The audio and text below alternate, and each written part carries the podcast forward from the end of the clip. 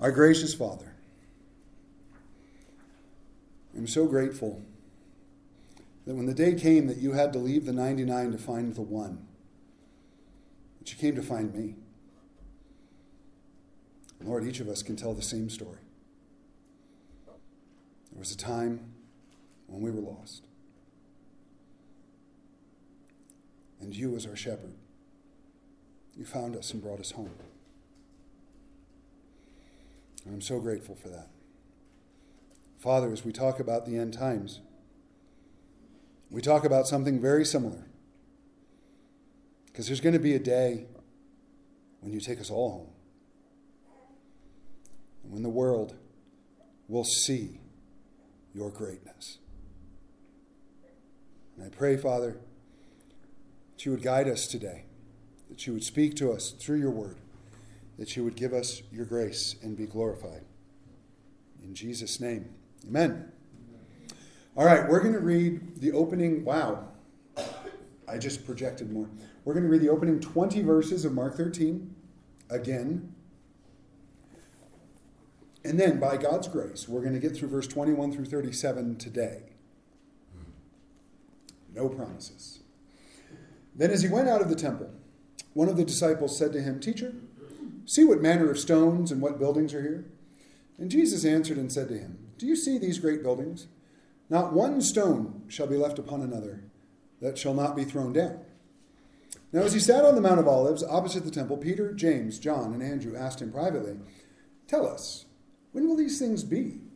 And what will be the sign when all these things will be fulfilled? And Jesus answered them and began to say, Take heed that no one deceives you, for many will come in my name, saying, I am he, and will deceive many. But when you hear of wars and rumors of wars, do not be troubled, for such things must happen. But the end is not yet. For nation will rise against nation, and kingdom against kingdom. And there will be earthquakes in various places, and famines and troubles, and these are the beginning of sorrows. But watch out for yourselves, for they will deliver you up to councils, and you will be beaten in the synagogues. You will be brought before rulers and kings for my sake, for a testimony to them. And the gospel must first be preached to all nations. But when they arrest you and deliver you up, do not worry beforehand or premeditate what you will speak. But whatever is given you in that hour, speak that. For it is not you who speak, but the Holy Spirit. Now, brother will betray brother to death, and father his child, and children will rise up against their parents and cause them to be put to death. And you will be hated by all for my name's sake. But he who endures to the end shall be saved. So, when you see the abomination of desolation spoken of by Daniel the prophet standing where it ought not, let the reader understand. Then let those who are in Judea flee to the mountains. Let him who is on the housetop not go down into the house, nor enter to take anything out of the house, and let him who is in the field not go back to get his clothes. But woe to those who are pregnant and, and to those who are nursing babies in those days. And pray that your flight may not be in winter. For in those days there will be tribulation, such as has not been seen since the beginning of creation, which God created until this time, nor ever shall be. And unless the Lord had shortened those days, no flesh would be saved. But for the elect's sake, whom he chose, he shortened those days. So last week, we looked at the rapture. I want to do a quick recap of what we talked about the last two weeks.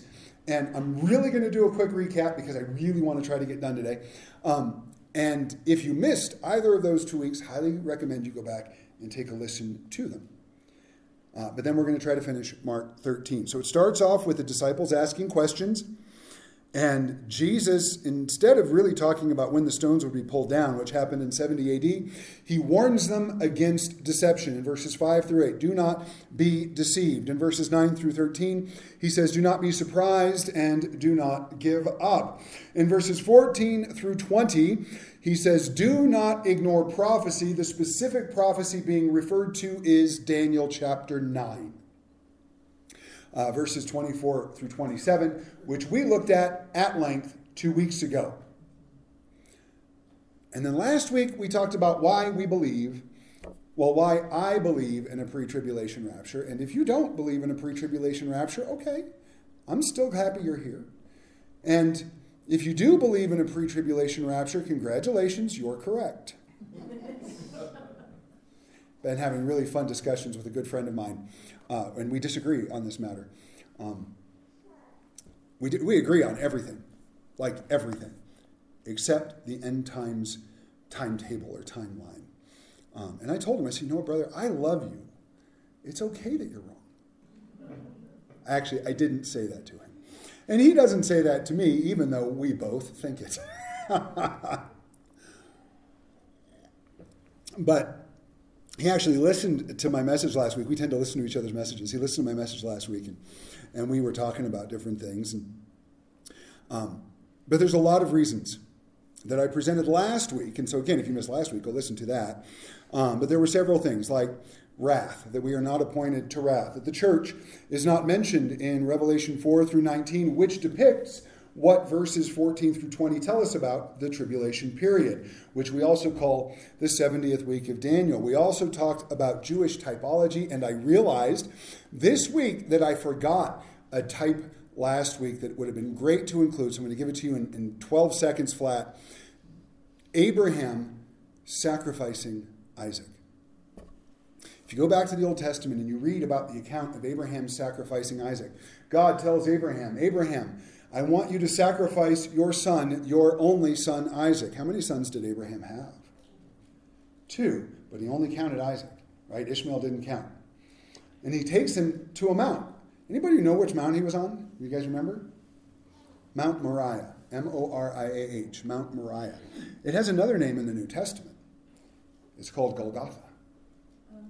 It's the mountain on which Jesus himself was crucified, where Jerusalem's built. Uh, same mountain, folks. On their way up, Isaac, who was a strapping young lad at this point, right, not 10 or 12, probably in his 20s, or maybe even early 30s, we're walking up. They got the wood, they got the fire. And he looks at his dad. He goes, Hey, uh, Dad, we got the wood, we got the fire. Where's the sacrifice? And this beautiful prophecy there in the book of Genesis God will provide himself a sacrifice. Now, some of your translations insert the word for, F O R. God will provide for himself a sacrifice, but that's not what it says in Hebrew. God will provide himself a sacrifice. Very, very prophetic. So he goes up there, he ties Isaac up, places him on the altar where the fire is going to be. Why would Isaac allow that? It's a son surrendering to his father. Jesus prayed, Not my will, but yours be done. I'm getting to how this relates to the rapture, I promise. He raises the knife to kill him, and a voice cries out from heaven, and, God tells Abraham, Stop. And he looks over, and there's a ram caught in the thicket, and they kill the ram, and Isaac is probably thinking, like, dude, what was that? But here's the beautiful thing. When Abraham comes down the mountain, the Bible does not record that Isaac is with him. Isaac was with him. Had to be, unless he lived up there for a while. But he did come down with Abraham. The next chapter, Abraham sends his servant, a man whose name is Eliezer. His name means helper. The Holy Spirit is called our helper. He sends Eliezer into a foreign land to do what? To get a bride for his son. And the next time we see Isaac, is when the servant Eliezer brings the bride home. Jesus is waiting. His Holy Spirit is here now, gathering a bride for him. And we will see him when he brings us home. It's a pretty astounding type. Uh, but that's the various reasons why we believe in a pre tribulation rapture. One argument that we talked about that I didn't bring up last week again, and then I promise we're moving forward, is this idea that the rapture was not taught until uh, the later 1800s, mid to late 1800s, that it was not taught by any of the early church fathers, that it was not believed um, until uh, I think it was Darby or uh, MacDonald uh, there's a couple names that get thrown out that they started teaching it in, in the 1800s, but it was never thought of before then, and that is incorrect. There are several church fathers from the second, third, and fourth century who referred to scriptures like uh, 1 Thessalonians chapter 4, where we talked about being caught away, the harpazo, which the Latin says is rapture, but we can call it the catching away, the harpazo.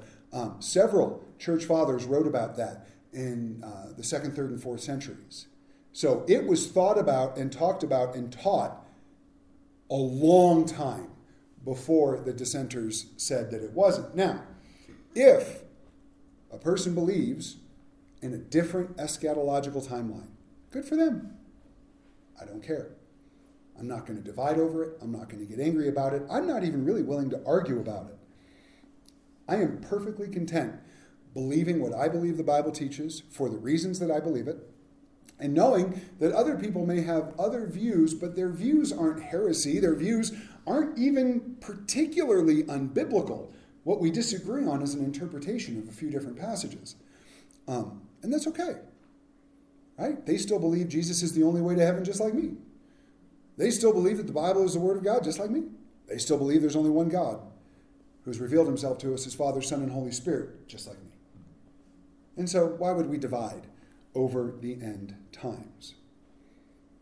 You guys ready to move forward? As I promised. Come on, that recap only took 11 minutes. That's not bad for me. Come on. Um, verse 21. I know it's exciting. Verse 21.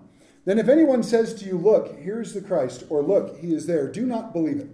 For false Christs and false prophets will rise and show signs and wonders to deceive, if possible, even the elect. But take heed, see, I have told you all things beforehand. But in those days, after the tribulation, the sun will be darkened, and the moon will not give its light. The stars of heaven will fall, the powers of heaven will be shaken. Then they will see the Son of Man coming in the clouds with great power and glory. And then he will send his angels and gather together his elect from the four winds, from the farthest part of the earth to the farthest part of heaven. And now learn this parable from the fig tree. When its branch has already become tender and puts forth leaves, you know that summer is near. So you also, when you see these things happening, know that it is near at the doors. Assuredly, I say to you, this generation will by no means pass away till all these things take place. Heaven and earth will pass away, my words will by no means pass away. But of that day and hour, no one knows, not even the angels in heaven, nor the Son, but only the Father. Take heed, watch, and pray, for you do not know when the time is. It is like a man going to a far country, who left his house and gave authority to his servants, and to each his work, and commanded the doorkeeper to watch. Watch, therefore, for you do not know when the master of the house is coming, in the evening, at midnight, at the crowing of the rooster, or in the morning, lest coming suddenly he find you sleeping. And what I say to you, I say to all watch. So back to verse 21. If anyone says to you, Look, here is the Christ, or Look, he is there, do not believe it. False Christs and false prophets will rise and show signs and wonders to deceive, if possible, even the elect. But take heed, see, I have told you all things beforehand. So he began with a warning earlier in chapter 13 that we should not be deceived. And now he tells us that we should not go after what is false. This includes false Christs, false prophets, false signs and wonders, and we are told to take heed or pay attention. And if we are paying attention to what's going on in the world around us. This is rampant. It is rampant. False people claiming to be some sort of Messiah. It was happening in the first century church and in the second and third and fourth and fifth. And it happened over and over and over again. And the early church was like, nope, we're not going after that. But as time went on, people became less biblically literate and started following what was false because they didn't know what was true. And you may not think I'm right about that. And just do the research. Look at how many cults there are, how many world religions, how many people over the last 50 to 100 years, and you could go even farther back than that, but how many people who have claimed to be Jesus? There's been quite a few of them. There was the guy, um, it was Jim Jones. He didn't actually, I don't think he actually claimed to be Jesus, but he claimed to be some sort of deity and convinced hundreds of people to commit suicide together by drinking Kool Aid. Then you had David Koresh, convinced people, the Branch Davidians. You know why they were called that? Because he said he was the descendant of King David, he was the incarnate Messiah. And as a result of that, he forced his followers to let him have sex with their children. Doesn't break my heart that he burned to death. He still is. Right? There, it's, it exists. And we would like to think, oh, no, that no, it exists, my brothers and sisters. And the reason we study the Word of God the way we do is because I want you to know the truth so you don't follow any type of deception like that. And so, whether it's a person claiming to be a false Messiah or a false prophet, and oh my gosh, I have gotten on this soapbox a lot lately. There's a story. But I've gotten on this soapbox a lot lately, but it's for a good reason. False prophecy exists all over the place. What about false signs and wonders? Those exist too. And here's the problem with the false signs and wonders I believe God can do miracles, I've seen it. I believe God can heal both physically, emotionally, spiritually. That's I said both, and then I named three things. I majored in theology, not math right? I've seen God do those things repeatedly in my own life, in my family, in the lives of others. And so I know it's true. And then you get some huckster. I like that word. Huckster. Who goes on television and starts throwing the Holy Spirit at people. What a load of garbage. I want to use another word, but I'm being recorded. It's garbage. You can't throw the Holy Spirit at people. Right? If the Holy Spirit wants to fall on somebody, wants to fill somebody, awesome. He can do that. I can't throw him at you. I can pray for you that, that, that the Holy Spirit would descend and fill and empower, but I can't throw him at you or hitting people on the head. The first church we were a part of, this is, you ever seen that? Be healed. Somebody does that to me, I'm hitting back. You want to pray for me to be healed? Awesome. You want to put your hand on my shoulder, hold my hand, give me a hug? Sweet. You hit me in the head. We're going to have a problem. And I'll give you a $1,000 out of my pocket if you can show me one place in the Bible where that took place. $1,000. I don't have it. That's how confident I am that it's not in here. First church we went to had a towel ministry. Anybody familiar with a towel ministry in church? There were people, ladies, who sat in the front row of the church with towels, right? And it wasn't because the pastor was a slobberpuss and, you know, spit on everybody while he preached. It was he would call a woman up and she would fall over with a dress on. And so the towel ministry would run up and cover her up with the dress. So you could not see her unmentionables. That's the stupidest thing on earth. Okay, there might be something stupider, but I don't know what it is. You don't need a towel ministry. How about you don't slap people on the head and knock them on the ground and claim it's to give them healing? False signs and wonders. Can God heal? 100%. Do the gifts of the Spirit exist today? Absolutely. Are they abused and used to deceive people over and over and over again. Galatians 1 8 through 9. But even we or another angel from heaven preach any other gospel to you than what we have preached to you, let him be accursed. As we have said before, so now I say again if anyone preaches any other gospel to you than what you have received, let him be accursed. I love that word, accursed anathema in the Greek, and it means destined for destruction. Destined for destruction. And Paul says, if I'm the one who does it, I will be accursed. If it's an angel from heaven, let them be accursed. If it's anybody who preaches any other gospel, let them be destined for destruction. How many of you know how Mormonism started? Joseph Smith out in the forest, and an angel meets him. An angel named Moroni. Okay, he said it pronounced Mor- Moroni, but it's moron with an I at the end. Oh, how appropriate. I would apologize, but the, the, the uh, uh, Mormons are so horribly deceived, it's sad. The angel Moroni led him to golden plates, which he refused to ever show anybody.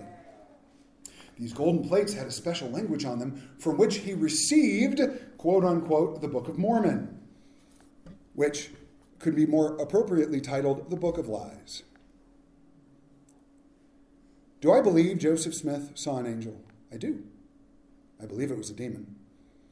And I believe the Book of Mormon was a lie. The whole Book of Mormon and the Pearl of Great Price and all of their other garbage is a lie straight from the pit of hell. I believe that. Why? If he had, well, I don't think he was a believer. He was a liar and a snake and, and a pedophile and all kinds of other things. Um, he's on fire also. But if he were a believer, or any of the other people who claimed to be followers of Christ, would have just read Galatians 1 8 and 9, as soon as Moron Boy showed up and said, I'm going to give you a false religion or whatever it was, Joseph Smith would have said, Have you never read the book of Galatians? I have. I ain't listening. 1 Thessalonians 5:21 says test all things, hold fast what is good. How do we test it? With the word of God. 2 Timothy 4, 1 through 5. I charge you therefore before God and the Lord Jesus Christ, who will judge the living and the dead at his appearing and his kingdom, preach the word. Be ready in season and out of season, convince, rebuke, exhort with all longsuffering and teaching, for the time will come when they will not endure sound doctrine. But according to their own desires, because they have itching ears, they will heap up for themselves teachers. And they will turn their ears away from the truth and be turned aside to fables. But you be watchful in all things, endure afflictions, do the work of an evangelist, fulfill your ministry. Think about those words. When we preach the word, and you may say, well, that's your job. Yeah, but we can all share the truth of God's word with each other and people around us. And there can be times when maybe we have to convince somebody. Well, I'm not sure that the Bible says that. Really? There it is. Unless you're wrong, then don't do that. Um, right? You rebuke. Right? I don't ever look at a person and say, you're wrong because of this, that, or the other thing. I will say, you know what? I see this in your life, and this is what the Bible says. Because if we want to start pointing out each other's faults, man, we're going to be here a long time. But the Bible can tell us. How about exhortation? Right? To encourage and build up and help people walk through not just the victories in life, but the challenges and the difficulties of life. And then we do it with long suffering. We do it patiently. Because if you've been around people, anybody? Like I've been around people, you know we're a little hard headed. And we're a little slow. And sometimes we don't get it right away. Sometimes we don't get it after many, many years. Bless you. Uh, there's lessons that I should have learned a long time ago that God is still dealing with in me. I wish I'd learned them. Would have been so much easier, but I haven't yet but with all long suffering and teaching. And why did he tell us to do this? For the time will come when they will not endure sound doctrine, but according to their own desires, because they have itching ears, they will heap up for themselves teachers, and they will turn their ears away from the truth and be turned aside to fables. Basically, what that boils down to is there will come a time when people don't want to hear the truth. What they want to hear is what they want to hear. Does that make sense? They don't want to hear the truth of God's word. They want to go somewhere where they will be told what they want, not what they need. They will be told, right? You're such a great person. No wonder God loves you. Uh uh-uh. uh Same friend that I talked to about a lot of stuff heard a message from another pastor in town, and I'm not going to say who it was. Um, but this pastor did an entire sermon where, where they told the congregation that, of course, God saved them because they were the greatest people, because they were lovable, because they were righteous, because they were good. And why wouldn't God save somebody who's so good? It made sense to him that God would save them because they were so lovable. That ain't the gospel. That is false teaching. Oh, I want to say it. That is straight up false teaching. Why did God save you? Why did God save me? Is it because I'm so good? It ain't because of the way I look. It's not because I'm tall or fat or Italian. Okay, maybe it's because I'm Italian. No, I'm joking. We do have the best food. All right, I'm just saying. Italians, close second, Chinese. Love Chinese food. Well, of course, then Mexican food's really good too. Okay, food is wonderful, but we Italians know how to make it and eat it. Um, this, that's not why he saved me. He didn't like, man, that guy can cook a lasagna. Let's bring him to heaven. Why did he save me? I am poor, miserable, wretched, blind, and naked. I am a sinner. I think awful things. I do awful things. Sometimes I even say awful things. Why did he save me? Because he loves me. And if I can ever figure out why, I'll let you know. Because I don't deserve that. And in case you're wondering, neither do you. That is the grace that is the beauty of the gospel. Why would we ever preach any other gospel than that? Because people don't want to hear that they're wretched, miserable, poor, blind, and naked. They want to hear, oh, you're wonderful and you can live your best life now and, and, and you're pretty and, and if you can be rich and you can be healthy and you can have anything you ever wanted and God has to give it to you if you hit somebody on the head. They are liars. Paul went on to tell the Galatians a little later on Do you hate me because I tell you the truth? I have been hated for telling people the truth. And if you think about it, you probably have too. I will never stop telling you the truth. I will never change the way I approach and share the Word of God. I will never preach to you any other Jesus. I will never tell you any other gospel. I will happily remind you that you're a sinner in need of his salvation. And some people don't like that. Why? I'm not shiny and new. Okay, I'm a little shiny, but I'm not I'm not shiny and new. We don't have fog machines, right? You got to put up with me singing, I'm sorry.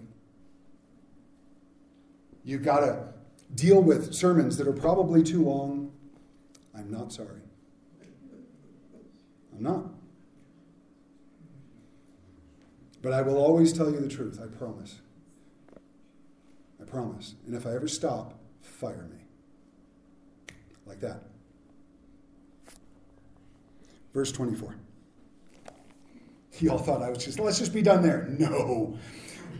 But in those days after the tribulation, the sun will be darkened, the moon will not give its light, the stars of heaven will fall, and the powers of heavens will be shaken. They will see the Son of Man coming in the clouds with great power and glory. And then he will send his angels and gather together his elect from the four winds, from the farthest part of the earth to the farthest part of heaven. I put a simple point here. Do not think Jesus is not coming back. Too many people have gotten apathetic because they think Jesus isn't coming back. He is. Here, as in many other places, Jesus tells us he's coming back. He's patient, and we are not. His timing is perfect, and ours is not. But whether it's by trumpet sound or bus horn that you didn't hear before you stepped off the curb and got clobbered, One way or the other, Jesus is coming back for all of us. We watched a, a great, horrible movie last night UHF, Weird Al Yankovic 1989 classic movie. So bad. If you don't like airplane kind of humor, don't watch it. Don't watch Airplane either. But um, that kind of humor. Well, they're doing a parody of Indiana Jones. And this one guy refuses to go in the cave. He goes, Well, if we go in the cave, we're going to die. So he leaves. He steps backward out of the cave, right? And they see them wandering through a jungle coming up to the cave. Steps out of the cave, he gets hit by a train. It's the irony of it, right? There's no real train there. Um, but it's the same for us. Oh, maybe we can think we can avoid it there or we can avoid it there, but Hebrews 9:27 says it's appointed for men to die once, and after this, the judgment. And that is so comforting because if you're not supposed to die yet, you're not going to. And if you are, okay. But that's up to God. In Acts 1:11, the angels told the disciples that Jesus was going to come back in like manner. In John 14, 1 through 3, Jesus himself promised, Let not your heart be troubled. You believe in God, believe also in me. In my Father's house are many mansions. If it were not so, I would have told you. I go to prepare a place for you. And if I go and prepare a place for you, I will come again and receive you to myself, that where I am, there you may be also. Now, when we come back real quick, it says, In those days after the tribulation. Notice Jesus says he's returning after the tribulation, which fits in beautifully with my timeline because the rapture is not his return. We talked about this last week. The rapture, he takes us up. And in the return, we all come back. And when it talks about the angels gathering the elect from the four corners of the earth to the from the farthest part of the earth to the farthest part of heaven, that is those who have gotten saved during the tribulation, along with the rest of us, all being brought to the same place to come back with him. And when does he come back? After the tribulation. Revelation 19, 11 through 16. I say this far too often, but this is one of the best parts of the entire Bible and one of my favorite scriptures. So much so that I actually have this scripture tattooed on me. Here's what it says Now I saw heaven opened, and behold, a white horse. And he who sat on him was called faithful and true. And in righteousness he judges and makes war. His eyes were like a flame of fire, and on his head were many crowns. He had a name written that no one knew except himself. He was clothed with a robe dipped in blood, and his name is called the Word of God. John 1 1. In the beginning was the Word, and the Word was with God, and the Word was God. And the Word became flesh and dwelt among us. Jesus is the Word. And the armies of heaven, clothed in fine linen, white and clean, followed him on white horses. That's us. Now out of his mouth goes a sharp sword, that with it he should strike the nations, and he himself will rule them with a rod of iron. He himself treads the winepress of the fierceness and wrath of Almighty God. And he has on his robe and on his thigh a name written King of Kings and Lord of Lords. That is the return of Jesus Christ. That is separate from the rapture. Some people see it differently. That's fine. I don't actually care. That's the return of Christ. And when he comes, he comes as a conquering king. And when he comes, it is the word of God that conquers. That is the sword that comes out of his mouth. Remember Hebrews 4:12 that the word of God is living and active and sharper than any two-edged sword able to divide between soul and spirit, bone and marrow, and is a discerner of the thoughts and intents of the heart. I have a theory. Now, you guys know I have a lot of theories about the end times, which I cannot prove. But it says that this sword comes out of his mouth, and with it he strikes the nations. And I've often wondered, what does he say, since it is the word of God that overcomes? What does he say? What could it possibly be? And I'm going to tell you, I don't actually know. But I have a guess. You want to know what that guess is? I think he says, I win. You want to know why I think that? Because that's what I would say. I would come back on a white horse, the armies of heaven following me, the whole world looking at me and trembling and going, I win. Now, is that actually what he's going to say? I would bet money it's not, but I'm, I think it would be cool. The point is do not think he is not coming back. It makes us lazy. Oh, I've got years before Jesus returns. Why do I have to worry about that now? No, worry about it now. Well, don't worry about it. Just do what he's telling you to do now. Because you're not guaranteed tomorrow or next week or next year. You're not. And maybe God's going to leave you here for 50 more years and all kinds of incredible things are going to happen. Or maybe he's going to take you home tonight. We don't know. Maybe he's going to take us all home tonight. Woohoo! Okay, one of these days, I'm going to pause like that when I'm talking about the rapture, and like someone's phone is going to go off or something, and we're going to be all freaked out. Or one day I'm going to do it, and that's going to be the moment he takes us home. And man, is that going to be cool. Okay, it's probably not going to happen that way. But this is the point I'm making. We get lazy when we don't think he's coming. People get spiritually lazy. They think, well, well I can get right with God before I, got, I die. Oh, bad idea. How do you know you're going to have a nice, slow, lingering disease that'll give you time to repent? You don't know that. Get right now. How do you know? Well, I've got plenty of time to do the things God has called me to do. How do you know? Do it now. By His grace, in His timing, right? I'm not telling you to step out ahead of God, but do it now. Verse 28 Do not doubt God's word. Now learn this parable from the fig tree. When its branch has already become tender and puts forth leaves, you know that summer is near. So also, when you see these things happening, know that it is near at the doors. Assuredly, I say to you, this generation will by no means pass away till all things take place. Heaven and earth will pass away, and my words will by no means pass away. One reason people tend to think that the tribulation has been fulfilled is a poor interpretation of verse 30. They think that when Jesus says, This generation will not pass away, he's talking to his disciples, and they were still alive in 70 AD.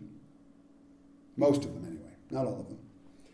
And so they say, Well, see, they saw it happen. And so he said, This generation will see it happen. That's why the tribulation and all that is, is past tense. No, the generation that sees these signs will not pass away before all come to pass. That's what that verse means. Now, the question is that our generation? God, I hope so. I really do. I hope it's our generation. It might not be. Because remember, when you go all the way back to verse 8, kingdom against kingdom, earthquakes, famines, troubles, that's the beginning of sorrows. So maybe all we're really seeing is the beginning. We're still in the last days. That I know because the beginning of the sorrows is the beginning of the last days. But are we seeing the culmination of that, or are we just seeing the beginning? I don't know. And I'm not going to guess. But here's the point Heaven and earth will pass away, but my words will no means pass away.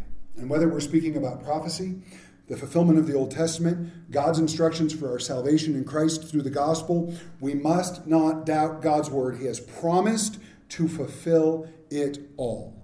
Jeremiah 1:12 Then the Lord said to me, "You have seen well, for I am watching over my word to perform it." He knows every period, exclamation point, letter, word, sentence, phrase, paragraph, book from Genesis 1 1 to Revelation 22:21. Not one bit will fail. He has promised us that. Verse 32. But of that day and hour, no one knows, not even the angels in heaven, nor the Son, but only the Father. Take heed, watch, and pray, for you do not know when the time is. It is like a man going to a far country who has left his house and gave authority to his servants and to each his work and commanded the doorkeeper to watch. Watch therefore, for you do not know when the master of the house is coming, in the evening, at midnight, in, at the crowing of the rooster, or in the morning, lest coming suddenly he find you sleeping. And what I say to you, I say to all, watch. Jesus plainly tells us that only the Father knows when all these things will happen. Perhaps when Jesus was exalted to the right hand of God 40 days after his resurrection, his Father let him in on it. However, there's no place in Scripture that confirms that. So we will never predict or pretend to know when Jesus is coming back. If someone has or does predict the return of Christ, they are a false prophet. They are claiming to know more than the Son of God. Now, if somebody comes to you and says, I know when Jesus is coming back, or they ever have, you can look at them and go, You're a liar and a false prophet. You are not smarter than Jesus. I guarantee it. So ignore them. Treat them like we would any other false prophet or teacher. But what are we supposed to do? Three things, and we're done, I promise. Watch. Be aware what's going on and stay awake. That's what it means. Hebrews 2:1 says, Therefore, we must pay much closer attention to what we have heard, lest we drift away from it. Pay attention to what's going on. Pay attention to the world. Okay, as little as absolutely possible, but it's good to know what's happening. But pay attention to the word. And don't drift away from the truth. Watch, pray, constantly be in prayer. Constantly be in prayer for Israel. Constantly be in prayer for the lost. Constantly be in prayer for God's will and purpose for you. Constantly be in prayer for God to send laborers into his harvest, for opportunities to share the gospel. Constantly be in prayer for one another, for strength, for endurance. Constantly be in prayer. 1 Thessalonians 5:17 says, "Pray without ceasing." Matthew 26:41, in the garden Jesus told his followers, "Watch and pray that you may not enter into temptation." The spirit indeed is willing, but the flesh is weak. The prayer practice that we're starting next week will help us get better at that. And I really hope nobody thinks that, oh, I, pray fine. We can all get better, I promise. Finally, be ready. Since we don't know when he's coming, like the master of the house that Jesus told us, maybe he's going to come in the morning, maybe he's going to come at midnight. Right? If you're an early person, and he comes when the rooster crows, then you'll be awake. If he comes at one in the morning, chances are I'll be awake. Um, but there's only one way to be ready for the return of the King, and that is to be saved by the free gift of his grace through the death and resurrection of Christ. Luke 12, 35 through 40 says this Stay dressed for action. Keep your lamps burning and be like men who are waiting for their master to come home from the wedding feast, so that they may open the door to him once he comes and knocks. Blessed are those servants whom the master finds awake when he comes. Truly I say to you, he will dress himself for service and have them recline at table, and he will come and serve them. If he comes in the second watch or in the third, right, this is the middle of the night, and finds them awake, blessed are those servants. But know this that if the master of the house had known at what hour the thief was coming, he would have not left his house to be broken into. You also must be ready, for the Son of Man is coming at an hour you do not expect. I love it. If you want more detail, we're going to close. If you want more detail, on my YouTube page, Beware the Caffeinated Pastor, I have a Revelation study a Daniel study, and a Zechariah study. And I highly recommend you listen to them in that order. And how wasn't that? Wasn't Zechariah in the Old Testament and Daniel in the Old Testament? Or yes, it is. But if you listen to them in that order, at least in my mind, it makes more sense. So, how do we close? How do we conclude the manner? Well, the, that's really funny. I just told Siri to wake up. Um, well, we watch and we pray and we're ready. Seems simple, doesn't it? Spend time in the Word, understanding what the Bible teaches us will happen. Be about the Father's business. Right? That's what it means to be ready for the Master's return, is that we are doing what He has asked us to do. It doesn't matter what's going on in the world. It doesn't matter who gets elected president, or for us, who gets elected to the school board. I'm not telling you not to vote. Go vote. You should vote. Right? If you're like us, you got your ballot sitting at home and you're just waiting to sit down and fill it out. And you should vote. It's our civic duty and our civil right. I'm not going to tell you who to vote for. And if your candidate loses, who cares? Doesn't matter what the economy looks like, what nations are at war, what the media wants us to be scared of next. None of that changes our mission. None of it. Yes, those things will impact us, and yes, we should be informed, but we cannot let those things paralyze us and keep us from doing what God has called us to do. So, no matter what happens, our calling and purpose does not change. Matthew 18, 28 to 20. That is wrong. It's not Matthew 18. It's Matthew 28, verses 18 through 20. I got them mixed up. Is it wrong up there? Yeah, no, it's Matthew 28, verses 18 through 20. And Jesus came and spoke to them, saying, All authority has been given to me in heaven and earth.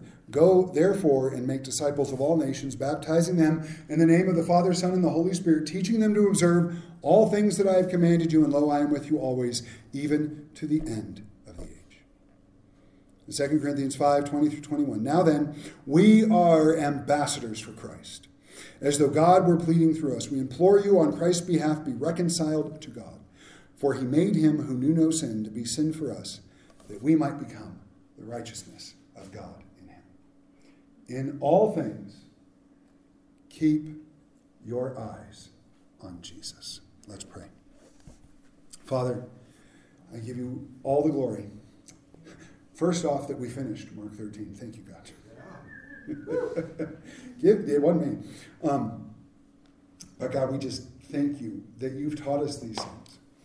And while we've spent the last three weeks looking at it and we've talked about it extensively, and I'm glad to continue that conversation because it's one of my favorite topics, it's not our focus. We're not waiting for the rapture. We're waiting for you. We're not waiting for the rise of the Antichrist. We're waiting for you. We're not waiting to see which wars or which nations or, or what, what, what. Jesus, we're waiting for you. Maranatha. Come quickly, my Lord. And until you do, while we wait, help us to faithfully serve you and to seek, as you sought us, to seek those who are lost so we can share your love with them so they can be ready. Be glorified in each of us, I pray. In Jesus' name, amen.